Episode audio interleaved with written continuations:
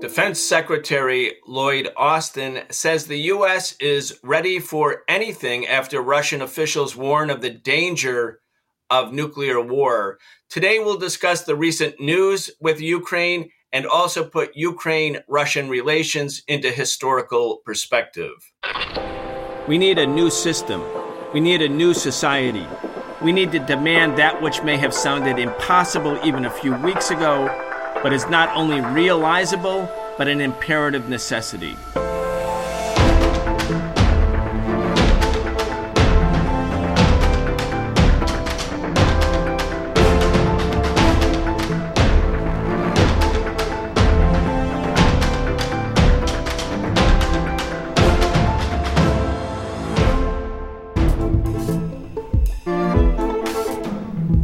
Welcome to this week's episode of The Real Story on the Socialist Program. I'm your host, Brian Becker. Today we'll be talking once again with Eugene Puryear of Breakthrough News. Eugene, welcome back to the Socialist Program. Brian, thank you so much for having me. Well, Eugene, when we talked about a week ago, I wanted to really do a deep dive, and we're going to do that today, about Russian-Ukraine relations, or formerly Soviet-Ukraine relations, and of course, Vladimir Putin talked about that when he explained why the Russian government was first recognizing the independent republics of Luhansk and Donetsk, and then further when he explained why the Russians were conducting what he called the special military operation and what the West calls the Russian invasion of Ukraine. He talked about Russian-Ukraine relations. He put them into perspective. He talked about what the Bolshevik policy was. In some ways, he was blaming the Bolsheviks and Lenin for the current predicament between Russia and Ukraine. So we want to talk about that because as socialists, that's an issue of great interest. And of course, it does help in some ways frame the issue of what's going on, although we have a very different perspective. But before we do that, let's get started with some of the big news, because there is really big news in the last couple of days. Lloyd Austin, Secretary of Defense, Antony Blinken, Secretary of State, were in Kiev. They met with Zelensky. They announced then that the U.S. plan for Ukraine was nothing other than to weaken Russia. And this comes just on the heels of President Biden saying the goal was to remove Putin from power. In other words, regime change.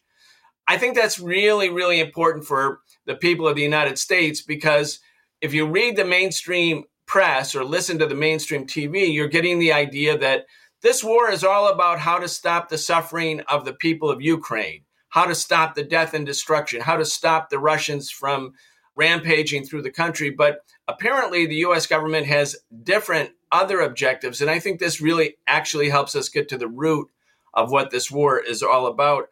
So Eugene, Secretary of Defense Lloyd Austin was on numerous media interviews in the past few days. I want to play a few of those clips. First, we'll start with Austin saying that the real goal is to weaken Russia. Let's listen. We want to see Russia weakened to the degree that it can't do the kinds of things that it has done in invading Ukraine. All right. Short clip, right to the point, Eugene. It sounds kind of like, well, so that they can't do this again. But to weaken Russia has a very vast implication for Russia and Russians. Yes, it absolutely does. I mean, it really is amazing in some ways. And Ned Price, the spokesperson for the State Department, doubled down saying that they're looking to deliver a strategic defeat to Russia. So, I mean, a clear uptick in the bellicosity there. And, you know, I mean, it certainly comports with what, you know, the United States has been doing for the past 30 or 40 years. And it comports with what the United States, the only role the United States is willing to accept from Russia, which is one of a complete and total subordinate, where Russia is essentially just an extension of U.S. foreign policy and power, just like every other European country, which we can see now. And I think, you know, to some degree, those of us, you know, like you and I, Brian, have been sort of suggesting from the very beginning, even before the invasion itself, that this was the real goal of U.S. policy in Eastern Europe, was, in fact, to weaken Russia and to force them to be subordinate to U.S. foreign policy. So the only thing I can think here is that the U.S. policy was so brazenly aggressive that they recognized that they had to just take the mask off and start talking about it. But the reality is, and many people are saying this, even people who are for Ukraine.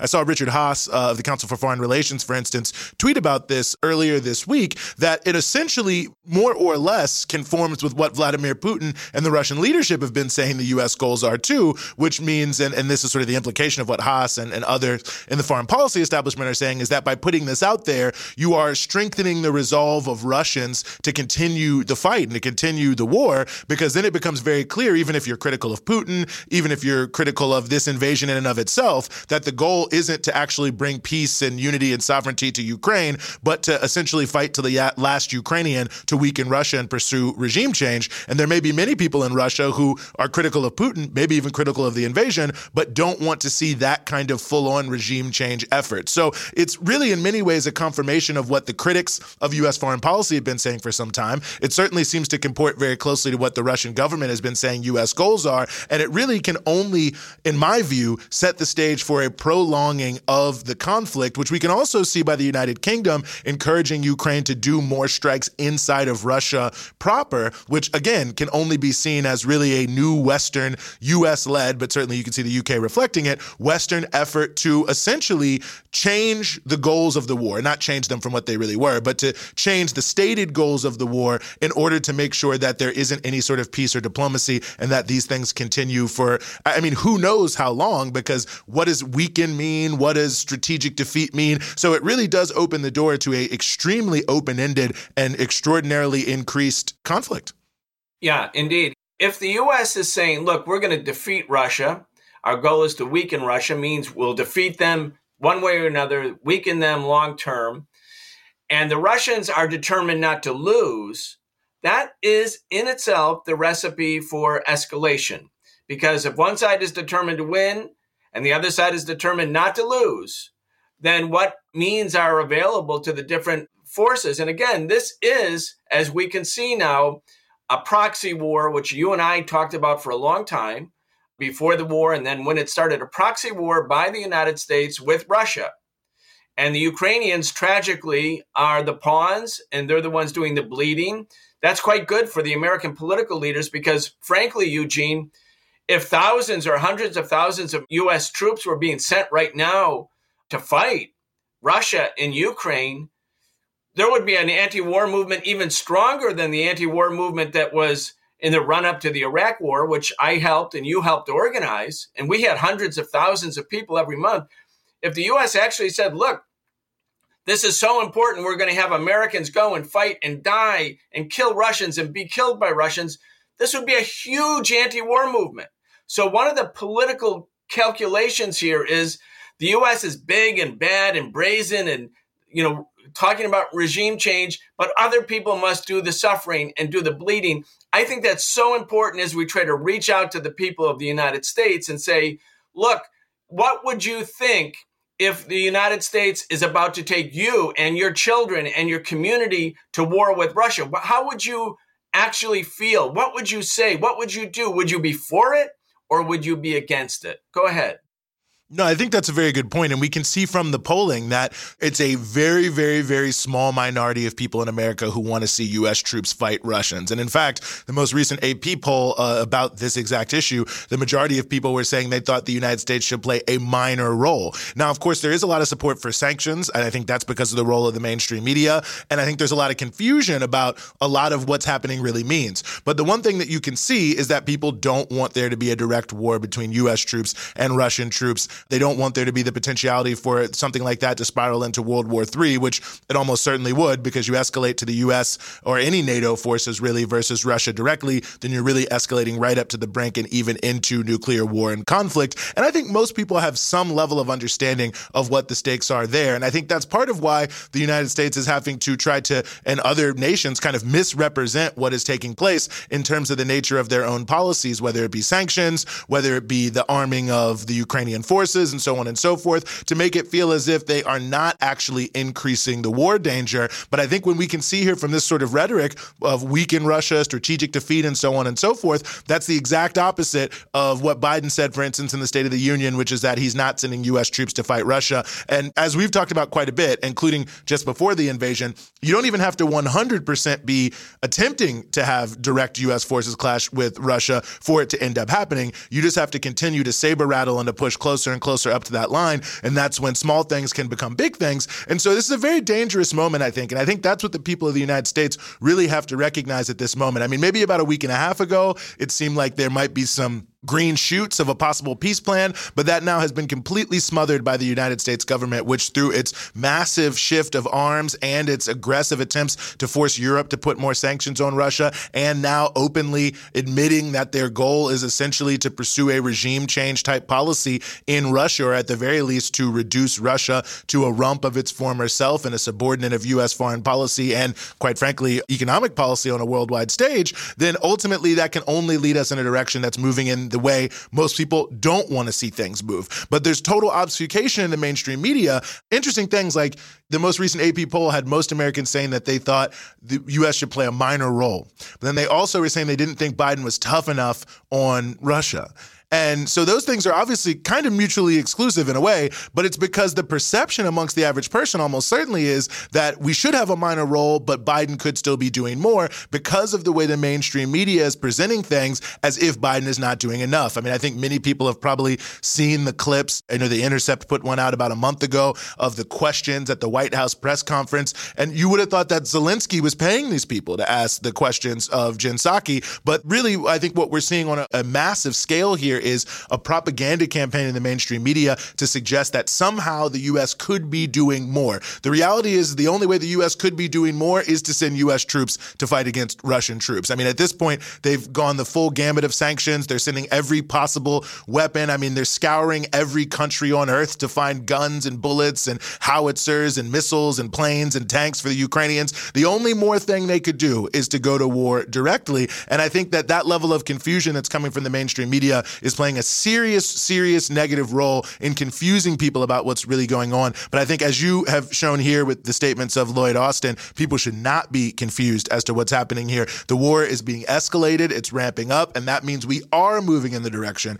of direct conflicts between NATO and Russia, which we can see, and I'll go back to what I said before and I'll finish here, the United Kingdom urging Ukraine to strike more inside of Russia. Now, of course, the Russians have responded, well, listen, you know, if this is what you're going to be telling them to do, we're going to be willing to strike places, they said, inside Ukraine, but where they know there are Western advisors who could be killed in those sorts of strikes. Now, obviously, they're sort of saying, you come for us, we'll come for you. But I mean, if they launch a missile and they kill 12 NATO advisors, we're in a whole different world in terms of the perception of what's happening here. So it's very dangerous. It's already dangerous, obviously, given what's happening in Ukraine in and of itself and the people who are dying and suffering. But we're really on the precipice, I think, of the conflict really spiraling in a way that I think most people on the planet do not want to see.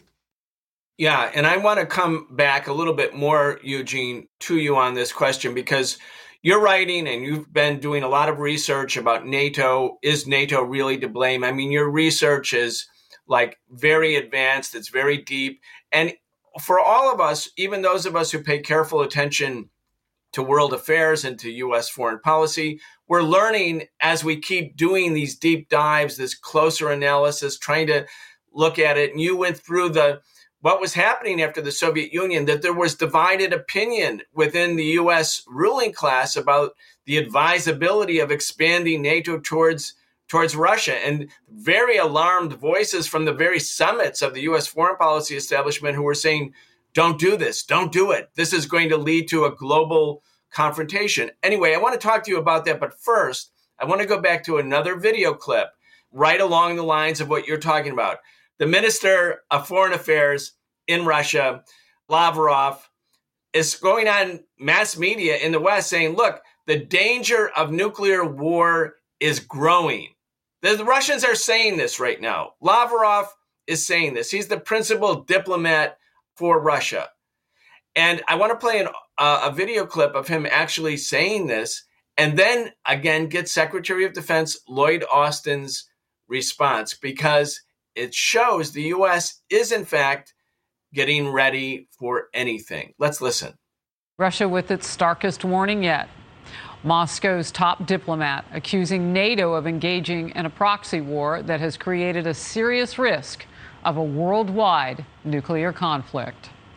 Really, the risks are really considerable, and I would not want to elevate those risks artificially.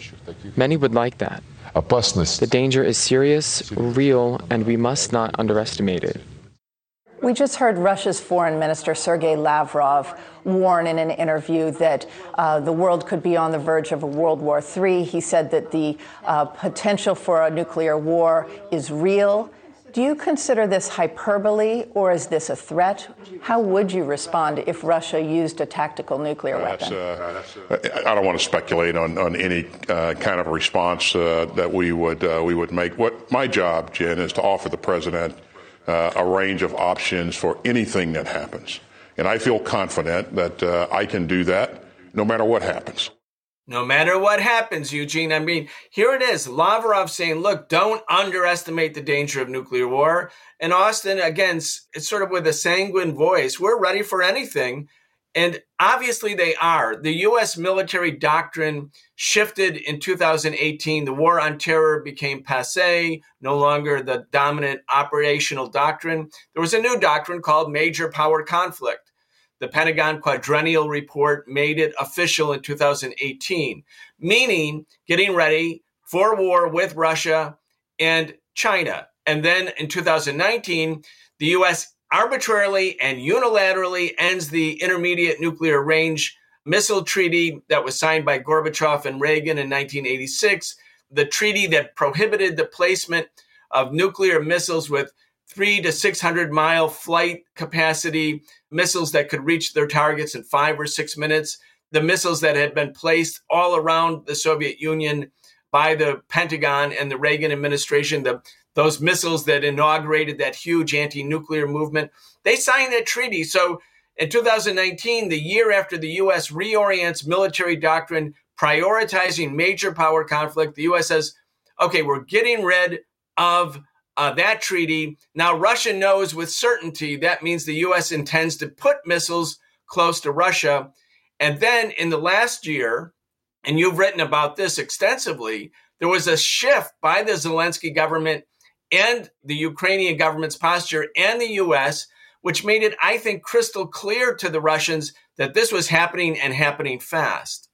No, I think that's a very good point. And I'm glad you mentioned China, but if you look at some of the recent appropriations requests coming from the U.S. government vis-a-vis sort of quote-unquote readiness in the Pacific, I mean, they're speaking euphemistically, but it's right there in the clear black and white of requests for the Marine Corps that one of the things that they're hoping to do is prepare the forces to survive nuclear blast in some of the areas they want to base out of. So obviously they're thinking and considering about nuclear war quite clearly. And obviously in the context of sort of Russia versus the United States, I mean, this has been the basis of U.S. military doctrine in Europe since the start of the Cold War is the idea that, in fact, any conventional war that was to take place in the European continent would almost certainly be won by the Soviet Union, now by Russia, and that ultimately the true defense posture would have to be a use of tactical nuclear weapons. So, I mean, this is very clearly there. I think, obviously, Austin trying to himself sort of, skirt around the realities of what's going on. But I don't think people should be in any way, shape, or form confused. And I think they should recognize that there are serious voices. Well, I mean, they're not serious. They're maniacal, but they're considered serious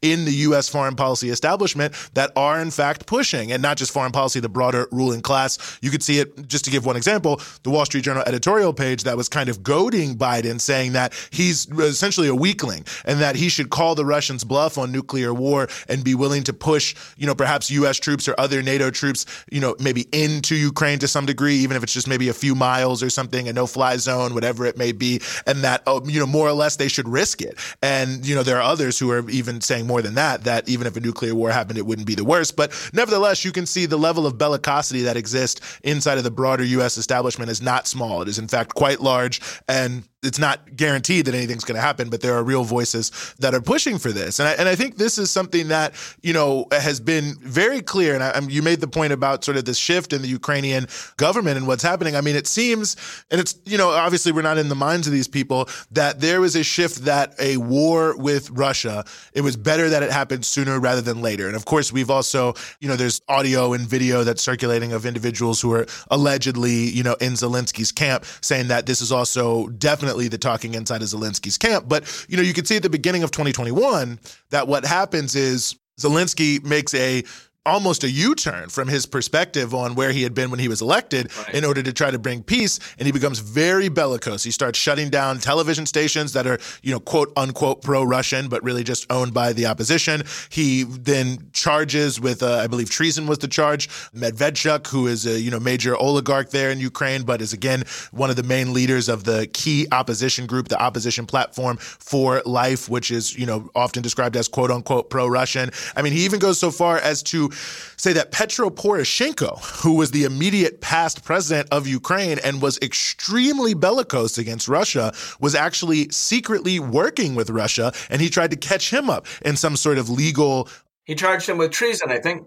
Yes, and he was saying that he was doing secret business with Russia and all these other things. I mean, it's almost laughable given who Poroshenko is and what we know his politics to be, and of course what he had done as president of Ukraine. But nevertheless, you see Zelensky starts to close down the opposition more and more. He starts to move, obviously, to sideline anyone who is offering what, you know, it's obviously the way it's portrayed in the mainstream media is quote unquote pro-Russian. But I mean, offering any different view of how Ukraine should be organized other than an extremely bellicose anti-Russia view. And so at that time, when these arrests are happening and TV stations are being shut down, the Russians did in fact respond. And they sent the first subset of troops. This is, I think, March, if I'm not mistaken, 2021, relatively small, few thousand paratroopers, sending them to the border. So obviously trying to send a sort of reverse message. But then shortly after that, the United States and NATO begin their largest war games in years inside of, well, actually all up and down the Eastern European theater, if you will.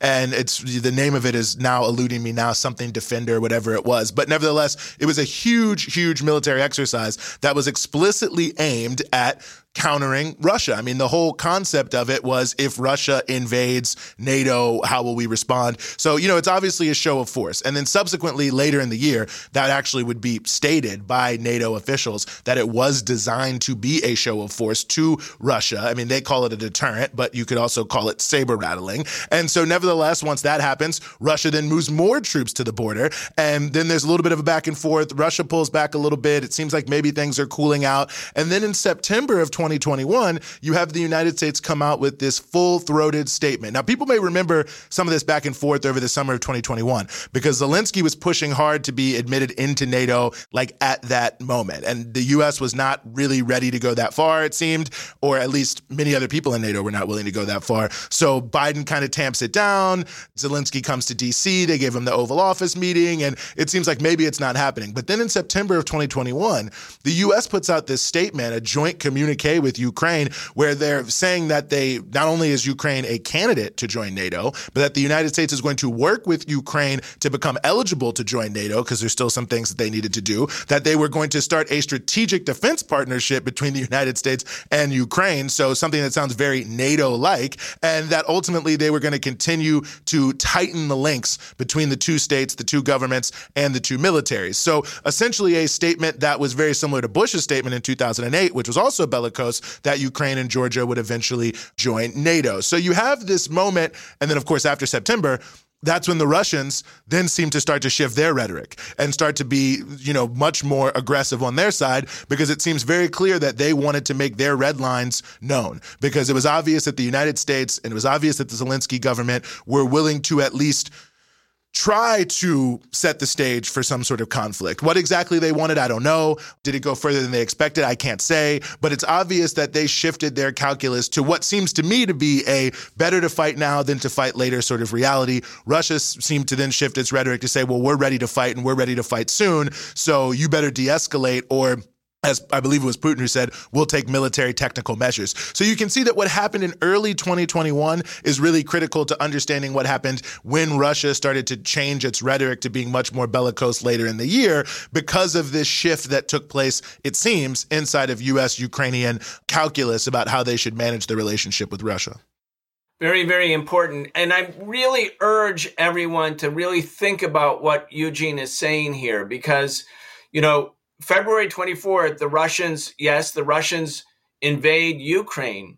But, you know, why didn't they invade 3 years earlier or 5 years earlier? What actually happened? What was going on? And of course, the American media, which, as you said, Eugene, is to the right. It's more warlike than the Pentagon. I mean, there's no part of a U.S. society that's more warlike than the media. And I'm not talking about Fox News, although Fox News is one of them. I'm talking about MSNBC or CNN or the Washington Post. When you hear those press briefings, they're really baiting the government. Why aren't you doing more? Why aren't you doing more? Without explaining to the people what could be more. So people listening to this media think, yeah, Russia is just this horrible aggressor. Okay. And we've said over and over again, we're not supporting the Russian invasion, but we want to understand the dynamics of how we ended up where we are today. And what you're saying is so important. And everybody should just remember the facts that Eugene just stated. Zelensky changes his orientation, which when he was elected, it was about living up to the Minsk Accords, bringing peace, ending the conflict in the East. He shifts suddenly in 2021. At the same time, the Pentagon launches and NATO launched the biggest war games. And they're not games. They're not games for the Russians. These war exercises are simulating a war with Russia. And those exercises involve 30,000 troops, 30,000 U.S. and NATO troops in March. And then 6 months later, the U.S. says, we're going to strengthen our partnership with Ukraine. We're bringing the weapons in. We're going to make sure it's a real partnership. The Russians declare there's a red line. And as we've said over and over again, once Putin put his feet down, once he planted himself and said, look, we're serious. You're going to live up to our red lines. You're going to make sure Ukraine is neutral or else. And he amasses all of these troops in response in November, January 2021 and 2022. And at that time, Blinken and Jake Sullivan and Kurt Campbell and Austin, all of them are saying, Russia's going to invade. But there's no urgency, no dire desire to go back to the negotiating table. I believe that once the Americans realized that, and once Putin had put his feet down and he was sort of here I stand, the U.S. was good. Now we're going to ship more weapons to Ukraine and make him either look very, very weak or take military action. And then if he does, we've got him. That may not be true in the long run. We don't know how this all ends, but I think that was the thinking. No, I think that's very true. I mean, it's been clear to the U.S. foreign policy establishment since before the collapse of the Soviet Union that the idea of NATO expanding into Eastern Europe was extraordinarily dangerous. I mean, as you know, in 2008, for instance, you have the communication that comes from William Burns, then ambassador of the United States to Moscow, back to the State Department, saying that Lavrov and others were telling him then that if Ukraine joined NATO, that it was going to be a situation where Russia would have to consider whether or not they were going to invade and create a war. And so ultimately, it's not mystery. I mean, these people are not idiots. They all, and many of them understand the history. Many of them have been involved in this policy for many, many different years. They have plenty of access to people who've been involved in it for 30, 40, 50 years. So there's no way you could have looked at this and said, okay, if we put out a statement that's essentially saying we're bringing Ukraine into NATO and we're going to do everything we can to make sure that happens, and we're going to arm them in lieu of them being in NATO in such a way that they can, really come after Russia, that there was not going to be a situation in which that would create the perception in the Russian mind that this was essentially the end game as it came Russia, NATO, and red lines in Eastern Europe, and would put them in a position of where they would have to choose. Either they were going to ultimately accept it and knuckle under, which would be very difficult for them to do from a domestic perspective, to be seen as essentially just giving up on what is obviously something that is very worrisome to many Russians. I mean, you look at the conversation during the Yeltsin administration about this exact issue and their communications with the Clinton administration at that time. Now, no one would confuse Yeltsin with someone with a strong backbone looking to stand up for the Russian people. He was selling his own country for parts to the Americans, including people like Larry Summers, by the way, at that time. But even the Yeltsin supporters, in fact, there was a guy in Yeltsin's administration, I believe it was Strobe Talbot he was meeting with, but it's there. You can look in the National Security Archive in the What Yeltsin Heard. And in the conversation, he's saying, even the people who agree with you on Chechnya, i.e. they thought that Russia was wrong to be waging a war in Chechnya, even people who are, strong, quote unquote, small d Democrats who have the same sort of liberal democratic philosophy as the U.S. government and Western European countries, even people in those camp have have no idea what you're doing with the NATO expansion and feel very aggrieved by it. You had the ambassador at the time there in the 90s saying the same thing. Like, people of all elements across the political spectrum are very upset about this. They do not agree that this NATO expansion has any validity in terms of, peace and prosperity as the U.S. is presenting. They view it as warlike. They view it as hostile, as bellicose, as America trying to control Russia. Robert Gates subsequently said in his memoir that he believed that the entire political spectrum in Russia was extremely angry at what they saw as the attempts of the United States during the 90s to just totally dictate all elements of foreign and domestic policy to the Russian leadership. So this is not like some, flight of fancy of Putin or some other group of people or Alexander Dugin and some little cabal. But in Russia as a whole, this is considered to be a deeply felt, true, legitimate national security interest that NATO should not be up on Russia's borders. Now, you don't have to agree with that, you being those who are watching this, but it's the fact of the matter in terms of what's going on in Russia. So Russia did have to choose. They were either going to do something that would be deeply unpopular in their own country and be seen as capitulating on a critical issue of national security. And, if you're a politician, you can see why you might want to do that. Or they were going to have to find a way to push back, potentially invading Ukraine, which is exactly what they did. But if the U.S. knew this was going to be the status quo ante by continuing to push the issue of Ukraine going into NATO and continuing to turn Ukraine into an armed camp while the politics of Ukraine are becoming more and more anti-Russia, they had to know that they were setting the stage for this choice. Now, who knows? Maybe they did think Russia would buckle under and just subordinate themselves. Maybe they were calling Putin's bluff and didn't think that he would really take military tactical measures. I can't say one way or the other, but they at least knew that they were setting the stage to where there was going to be one of two possibilities, since they themselves were unwilling to really negotiate, that there was either going to be a war or Russia was going to capitulate to some degree to U.S. demands. So that's certainly at least the bare minimum of what they had to know the stakes were, whether or not they wanted an invasion. But yes, of course, it was Russia who invaded. They could have done any number of other things, I'm sure, but there's no way that this was not set, that the table was not set by, not quite frankly, not just 2021, but really 40-odd years of U.S. foreign policy. Indeed. I'm looking at something that you have written, Eugene. I'm not sure if it's published yet. If it's not, it will be momentarily. Again, is NATO really to blame? And if it's not out yet, if it comes out in the next day or so, I really encourage people to get it, to read it. I know it'll be up on, I believe, Liberation News, maybe Liberation School.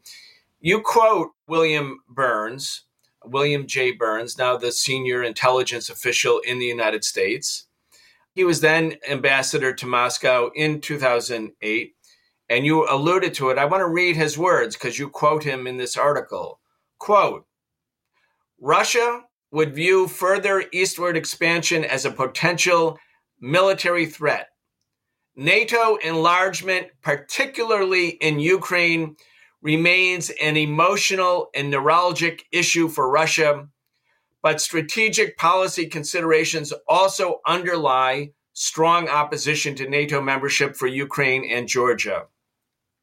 In Ukraine, again, this is 2008, by the guy who's now the head of U.S. intelligence.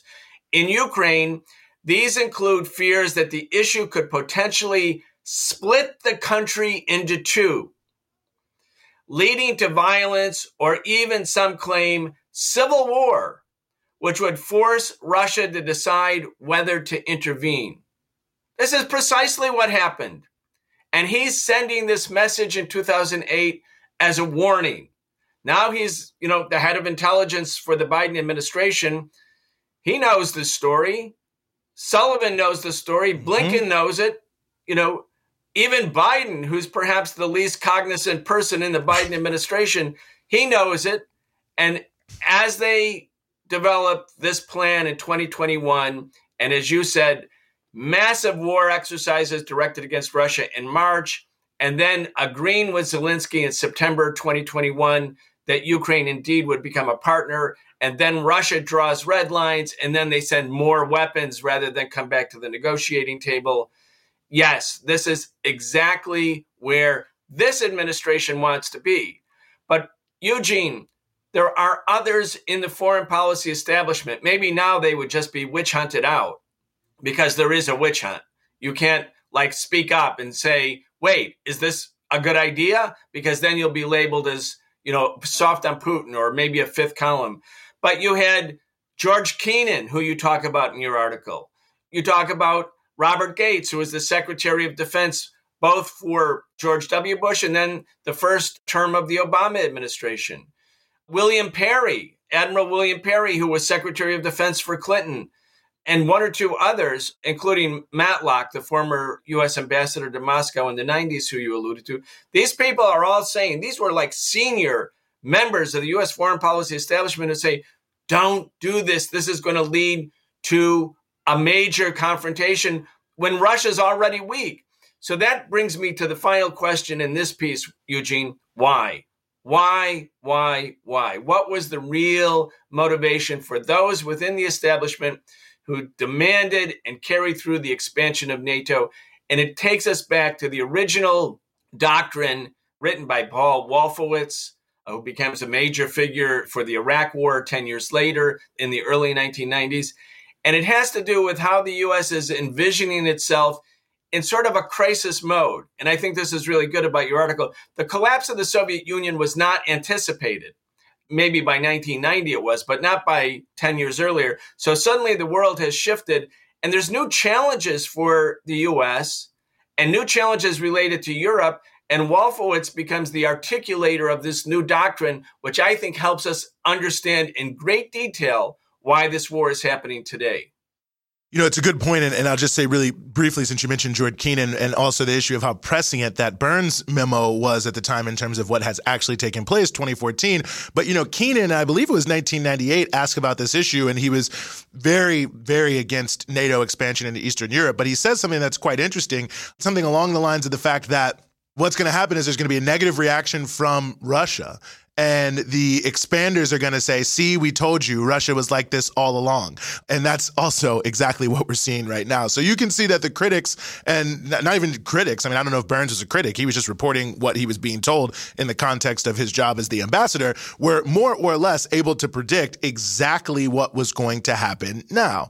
And so I think the point you're making about why is actually critically important because it, and the post-Cold War atmosphere is key. And the real issue is the fear that the United States would be pushed out of the European theater, that the Euro-Atlantic alliance, which is really key to the United States controlling the entire world, would collapse. And why would it collapse? Because the greater push that was happening at that time, and that was really accelerated by the fall of the Soviet Union, for European integration, meant that you were going to have strong countries like a reunited Germany, France, all these other countries coming together closer politically, economically, and that, of course, they would be themselves looking for some sort of new security arrangement inside of Europe in the post-Cold War era. Obviously, Russia is still a big country, big military, nuclear weapons. So some things wouldn't change. They'd have to think about some way to collaborate. They already were collaborating, especially Germany, to a significant degree with the Soviet Union and then Russia economically. And the fear of the United States, and this is something that Brent Scowcroft, the national security advisor, actually asked his staff. He said, how can we get in between Germany and Russia?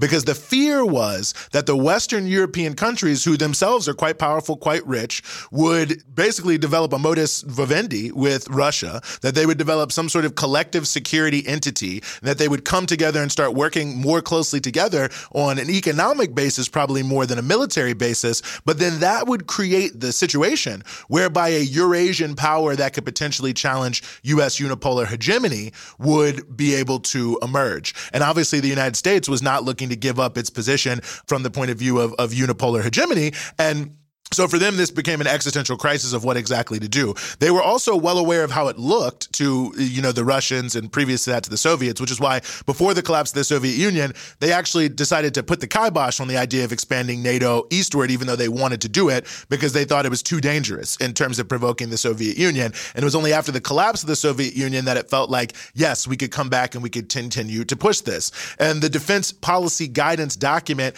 that you mentioned, that was the public version, the final public version of what was previously known as the Wolfowitz memo. And it's important to know that the reason the Wolfowitz memo is so well known is it was so bellicose and so imperialistic, it was leaked to the New York Times. And I forget the title of the New York Times article, but it was a very, you know, prominent bright red lines type of headline about the fact that the U.S. government was considering this highly imperialistic new way of approaching the world. So-called New World Order, of course, was coined by George H.W. Bush. And you have this situation in that defense policy guidance, the one that they finally released in 92, that to the extent it's speaking about Russia, it's saying that the key goals for Russia are to demilitarize Russia, and that the basis of any partnership between the United States and Russia had to be a complete and total dismantling of the Russian military apparatus and a fitting in then of Russia with U.S. plans, policies, and procedures, which even Yeltsin did not want to do that. And you can see Yeltsin's conversations with Clinton. He's basically saying that Russia and the United States should determine the agenda for all of the different global affairs. He's talking about an upcoming G8 meeting, and I think it's the early 90s, saying we should be setting the agenda. We should be figuring out everything from North Korea to Western Europe to whatever. It should be the two of us kind of figuring it out in a bipolar way. But that was not what the United States wanted. They wanted Russia to only be subordinate, and they were deeply fearful of the idea that there could be a Western European, Russian condominium type of alliance that would push the U.S. out. And here's one other element of it that I think is notable, is one other fear is they felt that a Western Europe-Russian military alliance would erode domestic support in the United States for U.S. troops in Europe, and that it would be the end of the United States as a quote-unquote European power. So that the American people would say, yeah, great, Cold War over, we beat the Soviets, seems fine, Europeans seem okay with Russia, they're doing their thing, let's pull back all our money and let's have a peace dividend, which as you can remember very well, Brian, is exactly what Bill Clinton was claiming he was going to do when he was running in the 1992 election. There's going to be a peace dividend from the end of the Cold War. And so they were very fearful that there would be peace in Europe, because if there was peace in Europe and if the Western Europeans no longer felt existentially threatened, whether they ever should have is another question, if they didn't feel existentially threatened by Russia, that Americans would say, great, it all seems fine, and they would want the U.S. military machine to pull back. And this idea of this unipolar U.S. world order where the U.S. continues to dictate all the terms to all the countries on all issues at all times would not be able to be maintained. So the expansion of the NATO into Europe was developed as a policy in the early 90s prior to the Clinton administration, although it was pushed forward in the Clinton administration, specifically to make sure that there was no sort of Western European, Russian, European-based security alliance that could create a power that could rival the United States. And I think the hope was that they could push Russia into a corner and force Russia to knuckle under even more than what Yeltsin was willing to do, which they were unwilling to do. And of course, that's exactly why Putin became the head of the country, because the leadership in Russia and the elite there did not want to do that. But you can see that that's the entire goal of the NATO expansion policy, to maintain unipolar power and try to push Russia into a corner where they just capitulated rather than risk the idea of conflict. But the opposite has happened. And in fact, it's created almost a new Cold War mentality in the world today. Yeah. Let's have everybody sort of stop for a second and really process what you're saying, Eugene, because Europe is occupied. NATO is a vehicle for U.S. occupation. We think of U.S. occupation of Afghanistan, you know, up until July 2021, or the U.S. occupation of Iraq continues, the occupation of, you know, this country and that country. But Europe is occupied. Japan is occupied. The U.S. took the other major capitalist powers that could be potential independent powers because they're big enough, they're rich enough, they have enough resources, they have enough history that they could be independent countries, and basically first used the Marshall Plan to bring and resuscitate capitalism in Europe, which was being, you know, threatened by a global socialist revolution at the end of World War II. The U.S. resuscitated those capitalist economies, but even though there was no real threat, the U.S. maintained its troops in Europe, and NATO was a vehicle for that. And then the Soviet Union collapsed, and the Warsaw Pact countries, the Soviet version, so to speak, of NATO, that collapsed. And yet the U.S. troops are still in Germany. They're still in Europe. And now they're in Latvia and Lithuania and Estonia and Poland, all of the countries that were the Russian and Soviet allies. And when you think about why, it's obviously not for defense. It's obvious that the U.S. has another goal, and it's to maintain the military-industrial complex because it needs a global role and a global first-class adversary to justify looting the U.S. Treasury to the tune of $800 billion. That's just the Defense Department. It doesn't include other agencies. So you need an adversary. And also, as you're saying, if there's peace in Europe, why the heck would Europe not gravitate in the direction of Russia, which is its neighbor? And you could see during Trump, and before it, Obama, and especially now under Biden, the U.S. was demanding that Germany not get natural gas from Russia and instead get liquefied natural gas from countries thousands of miles away. It would be more dangerous and way more expensive, but they were insisting because they didn't want Europe to gravitate towards Russia, which would be its natural trade partner. So when we think about why NATO expanded and why Wolfowitz wrote this doctrine, it really wasn't fear that there was going to be another rival, so to speak. It was a fear that countries that were strong enough and big enough, but weren't really genuinely sovereign and independent, would become just that. And that would be the end of U.S. unipolar hegemony. I mean, people have to really understand the true politics. And George Kennan, by the way, is who you mentioned, just for our audience. He was the architect of the first Cold War. He was the one who wrote the containment policies for the State Department. And he was, you know, Mr. X, whose document and doctrine became the compass for U.S. Cold War politics. He's telling us in 1998, don't do this thing, because he realizes that the real danger here in the sort of drive to maintain U.S. hegemony is we could bring the world back to world war, back to global conflict. And I believe that's where we actually might be. Eugene, why don't you give final comments on this? And then, even though we had started and hoped to focus our discussion on the Soviet and Russian nationality policy, I do want to ask you at least a little bit about that. But let's just get a summary here. And again, I want to really urge our listeners and the people watching this show to look for Eugene's articles, both on is NATO really to blame and also on the Soviet nationality policy. But Eugene, last word on this topic. Yeah, no, I think you summarized it very well. I mean, obviously, there's even Henry Kissinger. I don't think anyone could confuse Henry Kissinger with a dove. Obviously, very warlike man, said that Ukraine should not join NATO under any circumstances. And of course, again, just to remind people here, because I've seen people try to sort of obfuscate this and say, well, Ukraine wasn't in NATO. But the United States, in September 2021, joint statement, United States, Ukraine, that not only did the United States welcome Ukraine to join NATO, that they were going to work with them to make them eligible. So no real question here. But, you know, Henry Kissinger is another one of the people who is warning against this. Now, you know, he was warning against it in a way that, you know, is equally as warlike, that essentially to be able to take out China, you can't have Russia and China come together. So a similar thing we can see in the sort of red line coming through from the Wolfowitz doctrine and other individuals in the early 90s, that the United States is deeply afraid of, you know, powerful blocks of countries coming together, kind of regardless of what their attitude is towards the United States. Obviously, Western Europe and the Yeltsin Russians were not against America, but just the idea that the U.S. can no longer dictate to these countries at will,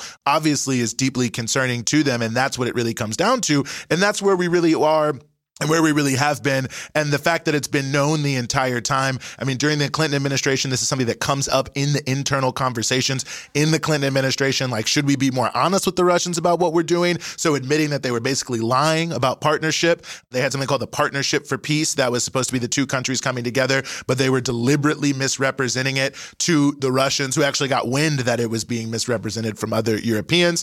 You know, you mentioned Bill Perry a little bit earlier, who is the Secretary of Defense, and he said that he wished he would have resigned in retrospect because what was happening with NATO expansion was so dangerous. And he was saying he was arguing against it at the time. Now, I don't know. You could say whatever you want to say afterwards. But he was saying he was arguing against it and that in retrospect, he should have resigned. And that's a pretty big statement to make there, to raise the alarm about what was happening here. So I think we can see, you know, from beginning to end, the root cause of this conflict. And I think every time we've been together here on the Socialist Program discussing this, Brian, the root cause of the entire thing is the fact that the U.S. wants to use Europe as an anti-Russia chip because it fears the role Russia can play as an independent actor in alliance with others, whether it be in Western Europe, whether it be in China, whether it be some combination of the two. That would mean that the United States would not be able to have the ability to totally dictate to every other nation in the world, the so-called rules-based international order where the U.S. makes all the rules. So if you want to have peace, as in many ways it might seem counterintuitive now,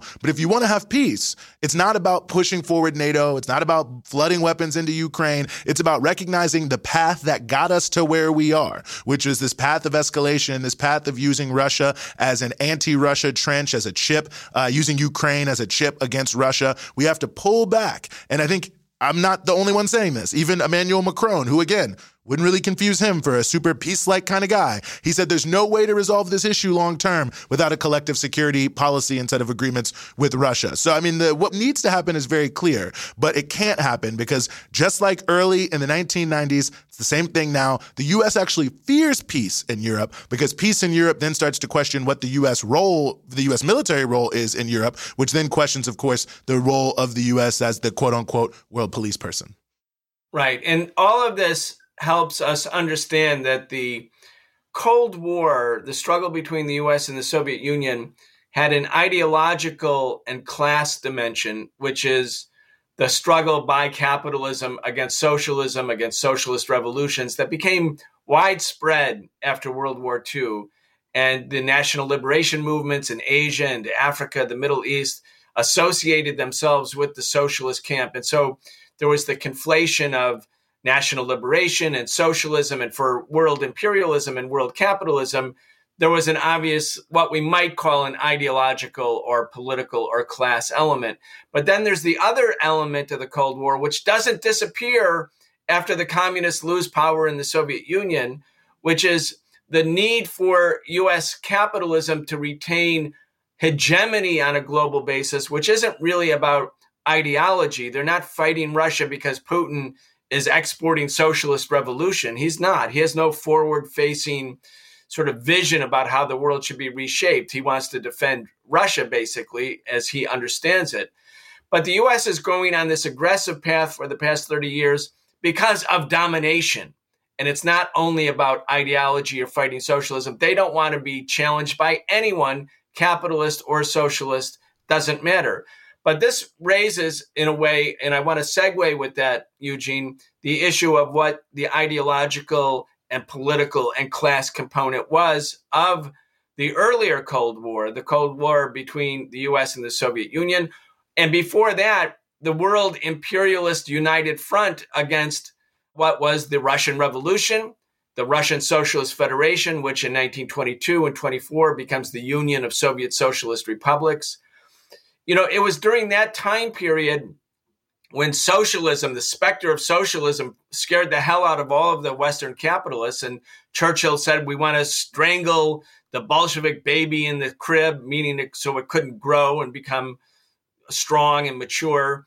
And, you know, 14 different armies from imperialist countries and capitalist countries invaded Russia between 1918 and 1920. In Ukraine, which had been historically part of Russia and the Russian Empire, and Kiev, the capital, was among the three most important cities in the Russian Empire, St. Petersburg, Moscow, and Kiev, right? So Ukraine was part of the Russian Empire, but Ukrainian independence happens during or after, or is declared after the February Revolution, not the Bolshevik Revolution, but the revolution against the Tsar in February 1917. And during the next 3 years, and specifically between the end of 1918 and August 1918 and 1920, power changes hands in Ukraine, in Kiev, 16 different times as different armies invade and bourgeois nationalists take power, then social democrats, then the Germans, then the Poles, then the Red Army, then socialists in Ukraine who are aligned with the Red Army. It's a going back and forth. And Ukraine becomes an independent, well, not an independent republic, but a republic, a sovereign republic separate from Russia, but aligned with Russia in the Union of Soviet Socialist Republics. And Putin, when he was announcing, you know, his grievance against the West, he dates it all the way back to the formation of Ukraine as a separate republic from Russia, even though it was still within the Union of Soviet Socialist Republics. And he said, you could actually call Ukraine Vladimir Lenin's Ukraine. In other words, he was basically suggesting that Ukraine as a republic was, in essence, a political fiction created by the Bolsheviks to retain power. And it goes completely against the historical context of what was actually going on in the Russian Empire between 1917 and 1920. But one thing that stands out to me, Eugene, and again, your article speaks to this so well, is that you can criticize Lenin's policy. Go ahead. But between 1922 and 1991, when Ukraine becomes independent, the people in Ukraine and the people in Russia weren't killing each other. They were working together. And they were working together not as the Ukrainians being a subservient entity under the boot of the Russians, but as equals. Anyway, let's just talk about the importance, the centrality of what the Bolshevik policy on the nationalities was.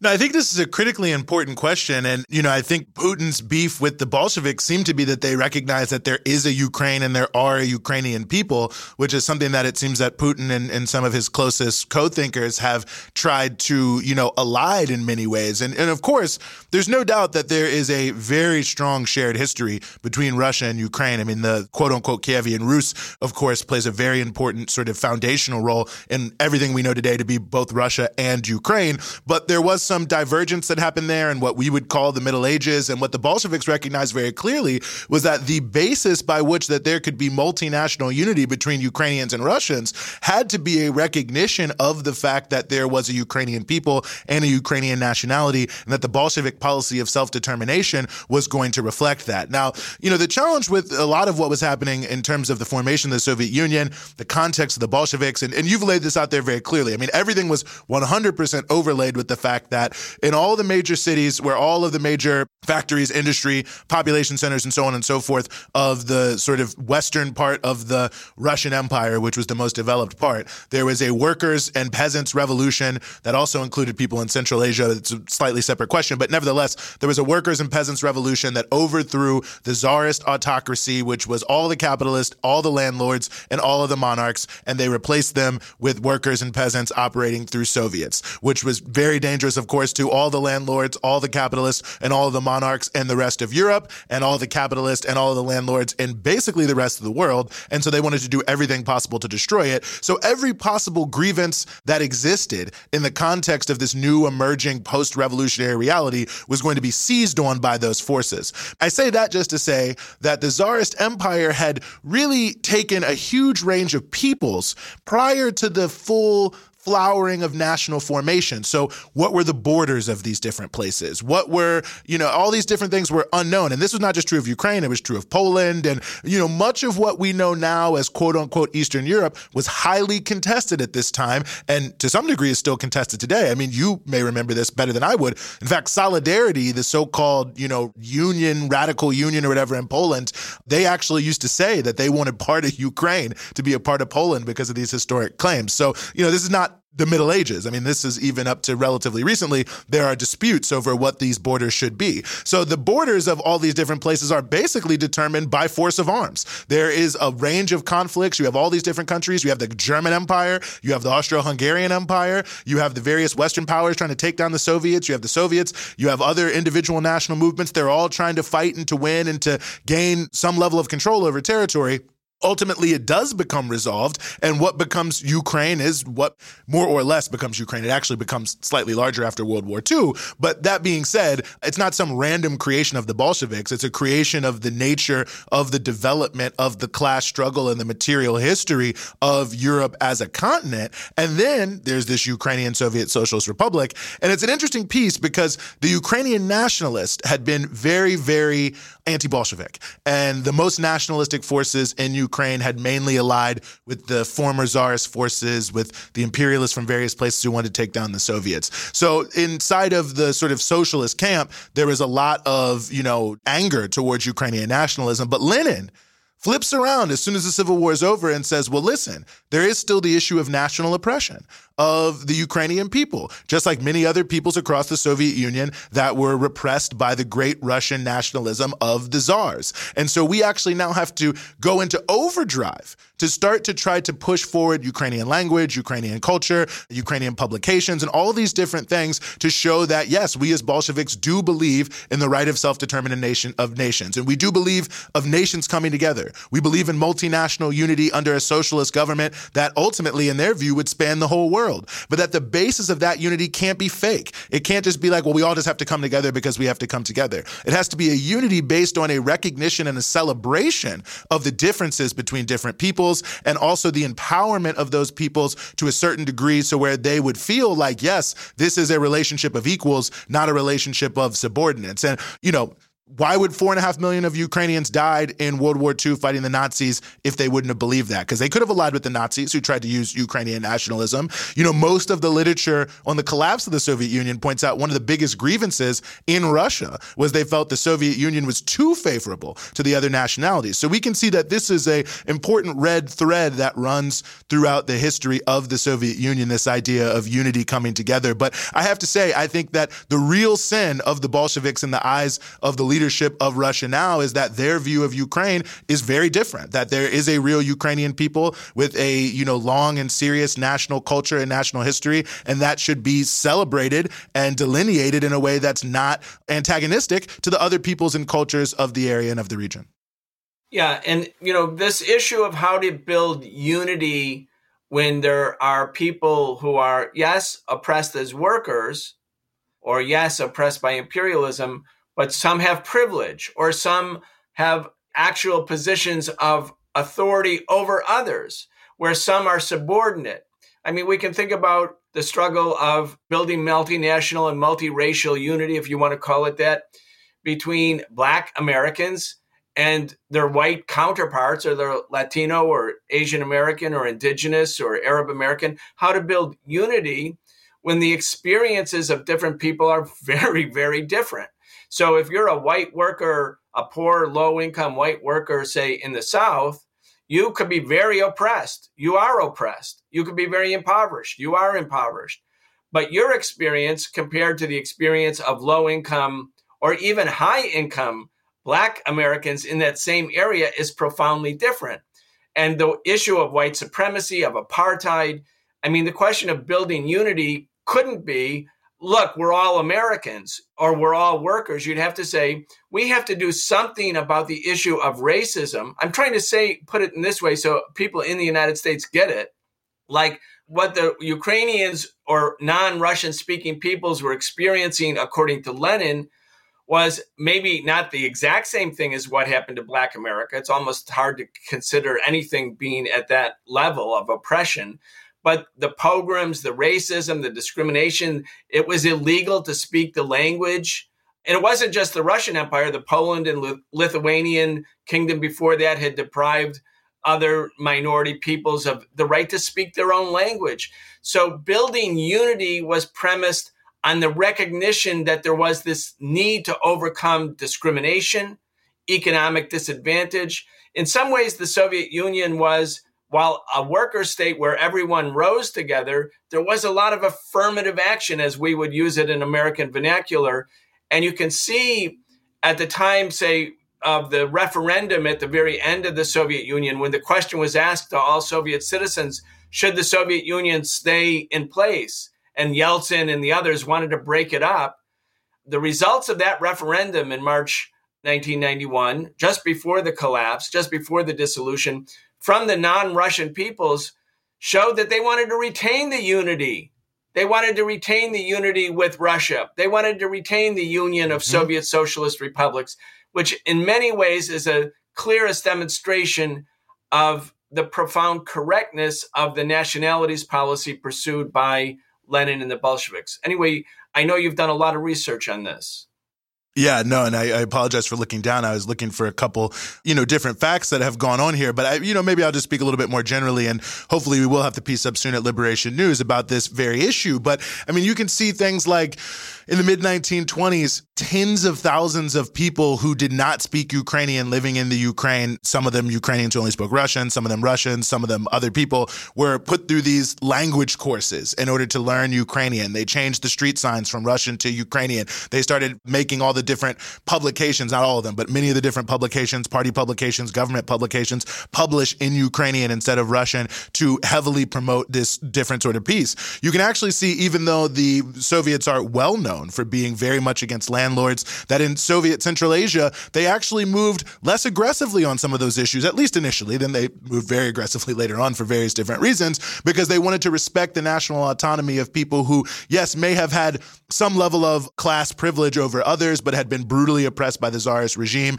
and they weren't trying to just immediately wipe everything away and say everything's going to be different. You certainly start to see almost more than anything else, and this is why I bring the issue of Ukrainian language up, and elementary school and primary school, all of the different languages, I think over 200 languages in the Soviet Union, but dozens and dozens of languages are now the rote language of the learning language of the elementary schools. So people were able to learn in the language of their, home peoples and their home governments, the big expansion of national cultural enterprises in many of these places, the creation of theaters in particular, and of course, all the different theater troupes and musical acts and things like that that were able to come together, the creation of alphabets for some people who had no alphabets for their spoken language, so they could bring their spoken language into a written language. And then, as you said, a huge amount of affirmative action. I mean, you have in the scientific, technical element of higher education, a major group here, and I'll just note this. In 1975, the top five ethnic groups as it concerned specialists with a higher education were Jews, Georgians, Armenians, Estonians, and the people of Azerbaijan. So not Russians, by the way, not mentioned there. Top five in 1975 of all of the people coming out of college with higher education, scientific, technical degrees, which, by the way, was the highest paid category of people in the Soviet Union, were coming from nationally oppressed groups. And there was never like an official principle of sending, say, more money to these areas, but on balance, there tended to be a disproportionate allocation of resources to many of the national minorities, the expansion of healthcare, the expansion of education. All these things were happening in a major, major way. I don't know if there's ever been a country that has gone this far. I mean, I would say starting in the 1990s, because of the long struggle of people in the Black community, the Mexican-American community, you start to see the U.S. bring on sort of similar sorts of pieces. But even still today, I mean, you're looking for English as a second language type classes. Many places that have large numbers of people who are not native English speakers do not have education that is geared towards them. This was something that was basically par for the course inside of at least the elementary school language inside of the Soviet Union. So you can definitely see that this was not just an affectation by the Soviet Union. And again, and I said it before and I'll say it again, in many ways, the easiest way to sort of look at this is how it did become a huge factor in the dissolution of the Soviet Union, of people in Russia feeling like, hey, we're getting a raw deal as compared to some of these other formerly oppressed nationalities, and that we should be getting more because we're more of the population, and so on and so forth. I mean, that became a powerful organizing principle of the anti-Soviet forces. And you can also see it in the context of the national minorities in and of themselves, to where there had been so much sort of pushing forward to where there was kind of a rough level of equality in many areas, and the sort of quote-unquote national elites in many of these places in the context of a limited budget in the Soviet Union. Of course, it was big, but it wasn't as big as, say, the United States in terms of its economic prosperity. They then began to be more tension between them, because it then became a question of where sort of scarce resources were going to be used, and obviously hard choices have to be made. So really, in some ways, the success of the Soviet nationalities policy created a whole new subset of problems for the Soviet Union that unfortunately they were unable to overcome. But I think that that in and of itself says something about the deeper meaning of what was introduced by Lenin, and I have to say, really introduced by Lenin, who was the number one advocate of multinational unity, and in fact, often took many other Bolsheviks to task for being too, or at least leaning too much in the direction of what at that time was called Great Russian Chauvinism, and not being willing to go as far as he was in terms of making sure that the various different oppressed nationalities felt that they were in a relationship of equality. So, to the extent that, people like Vladimir Putin want to say that Ukraine is Lenin's Ukraine, I think it's a complete distortion, but I think to accept that framing is actually to accept an extraordinarily positive framing that, yes, it is true that Lenin wanted there to be a Ukraine and a strong expression of the Ukrainian nationalities, the same thing of the Kazakh people, the same thing of the Georgian people, the same thing of the Armenian people, because he wanted to have multinational unity amongst all of these people under a socialist banner, and knew that could only happen if there was a real end to discrimination and an establishment of a framework of empowerment for people who had been marginalized and excluded. And just one final thing I'll say here, the pogrom issue is a key issue. Everyone's heard the term.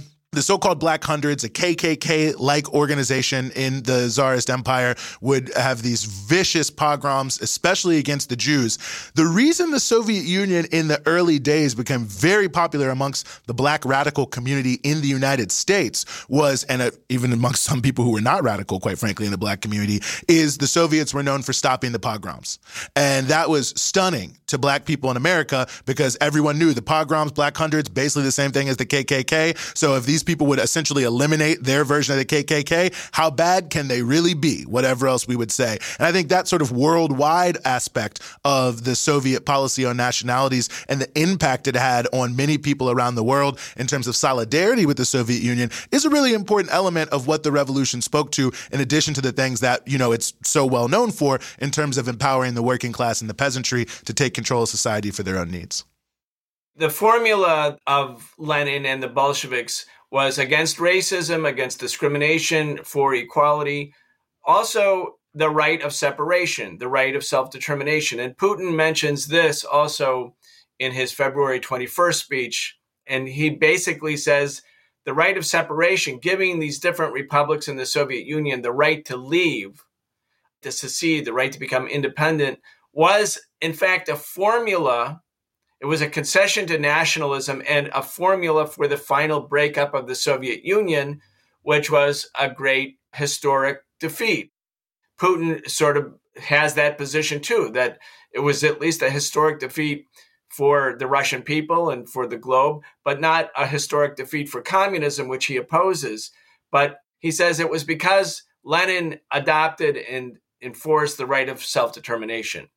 Now, we should think of the right of self-determination for nations the way we think of the right of divorce for married couples. Like, the right of divorce doesn't mean you're advocating somebody get divorced. It just means if someone needs to get divorced, wants to get divorced, they have the right to be divorced. And so you can't, especially in relationships that there's a disequilibrium in power.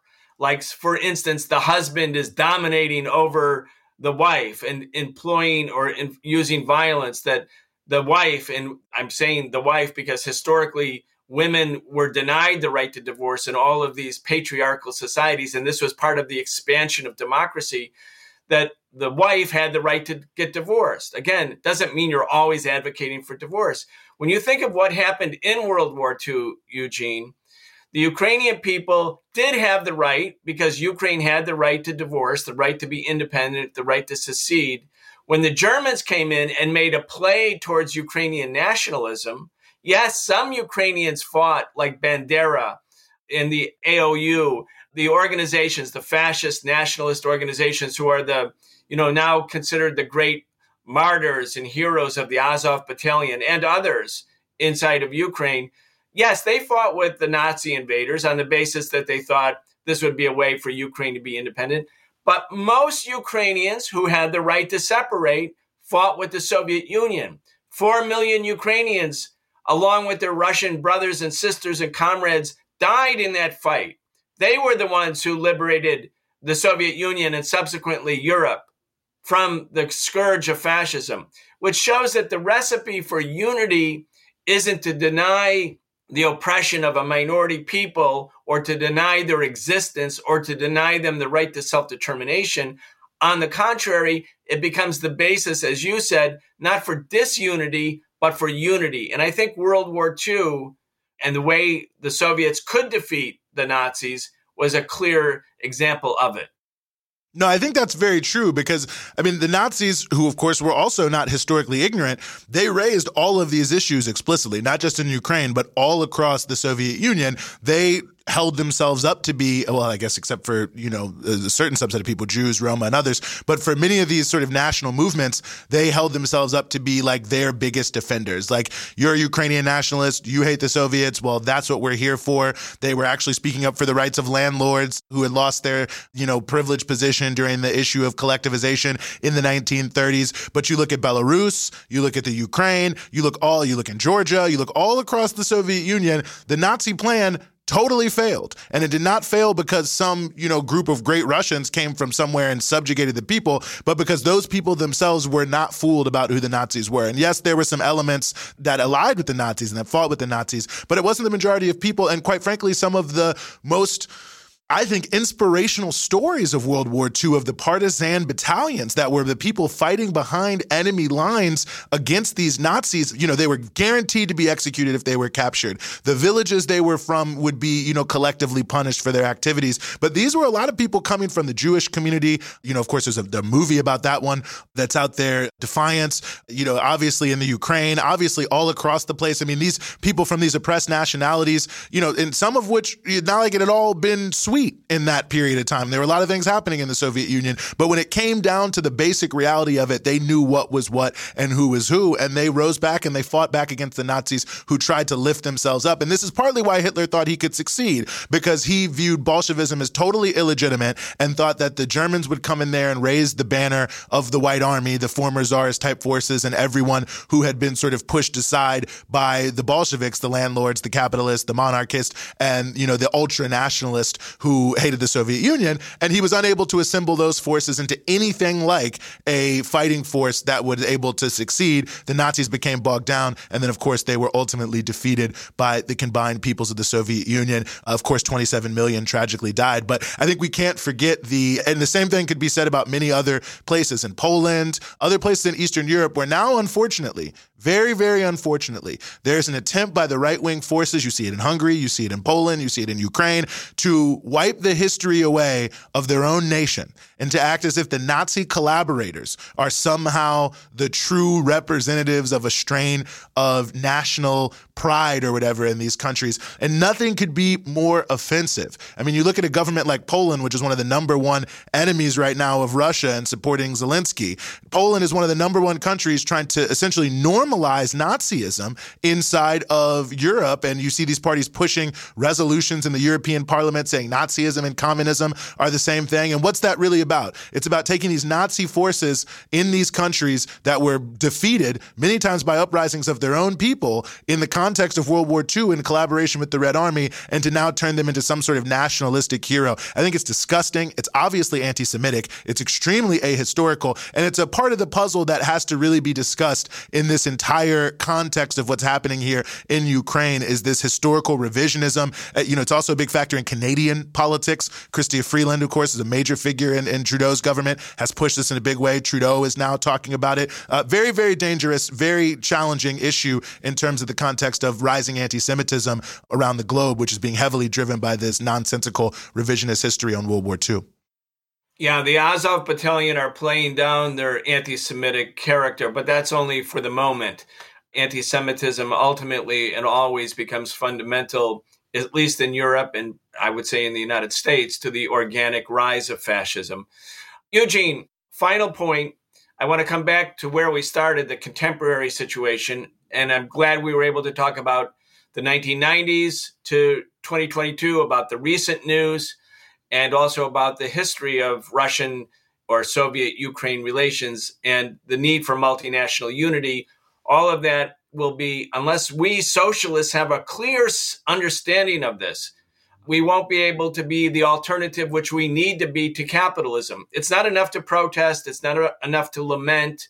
It's not enough to point out the machinations of imperialism. You have to have a positive program for social change and how to lead a movement for social change, and then what it is that we're fighting for, a socialist reorganization of society. So anyway, I'm glad we talked about everything. I know it was a wide-ranging discussion, but I want to come back to the most recent news, which is Russia is being sanctioned everywhere, being evicted almost from the world economy. The latest headlines in the last 2 days are that Russia is the escalator of the conflict because it is denying gas that Russia produces to be sold to Poland and to Bulgaria. Now, so it's illegal to buy products from Russia because that's what the sanctions do. They make it illegal. But if Russia decides not to sell the same products, it's a sign that the Russians are taking Europe by the throat and blackmailing Europe. I mean, the irony and the hypocrisy of the presentation couldn't be greater.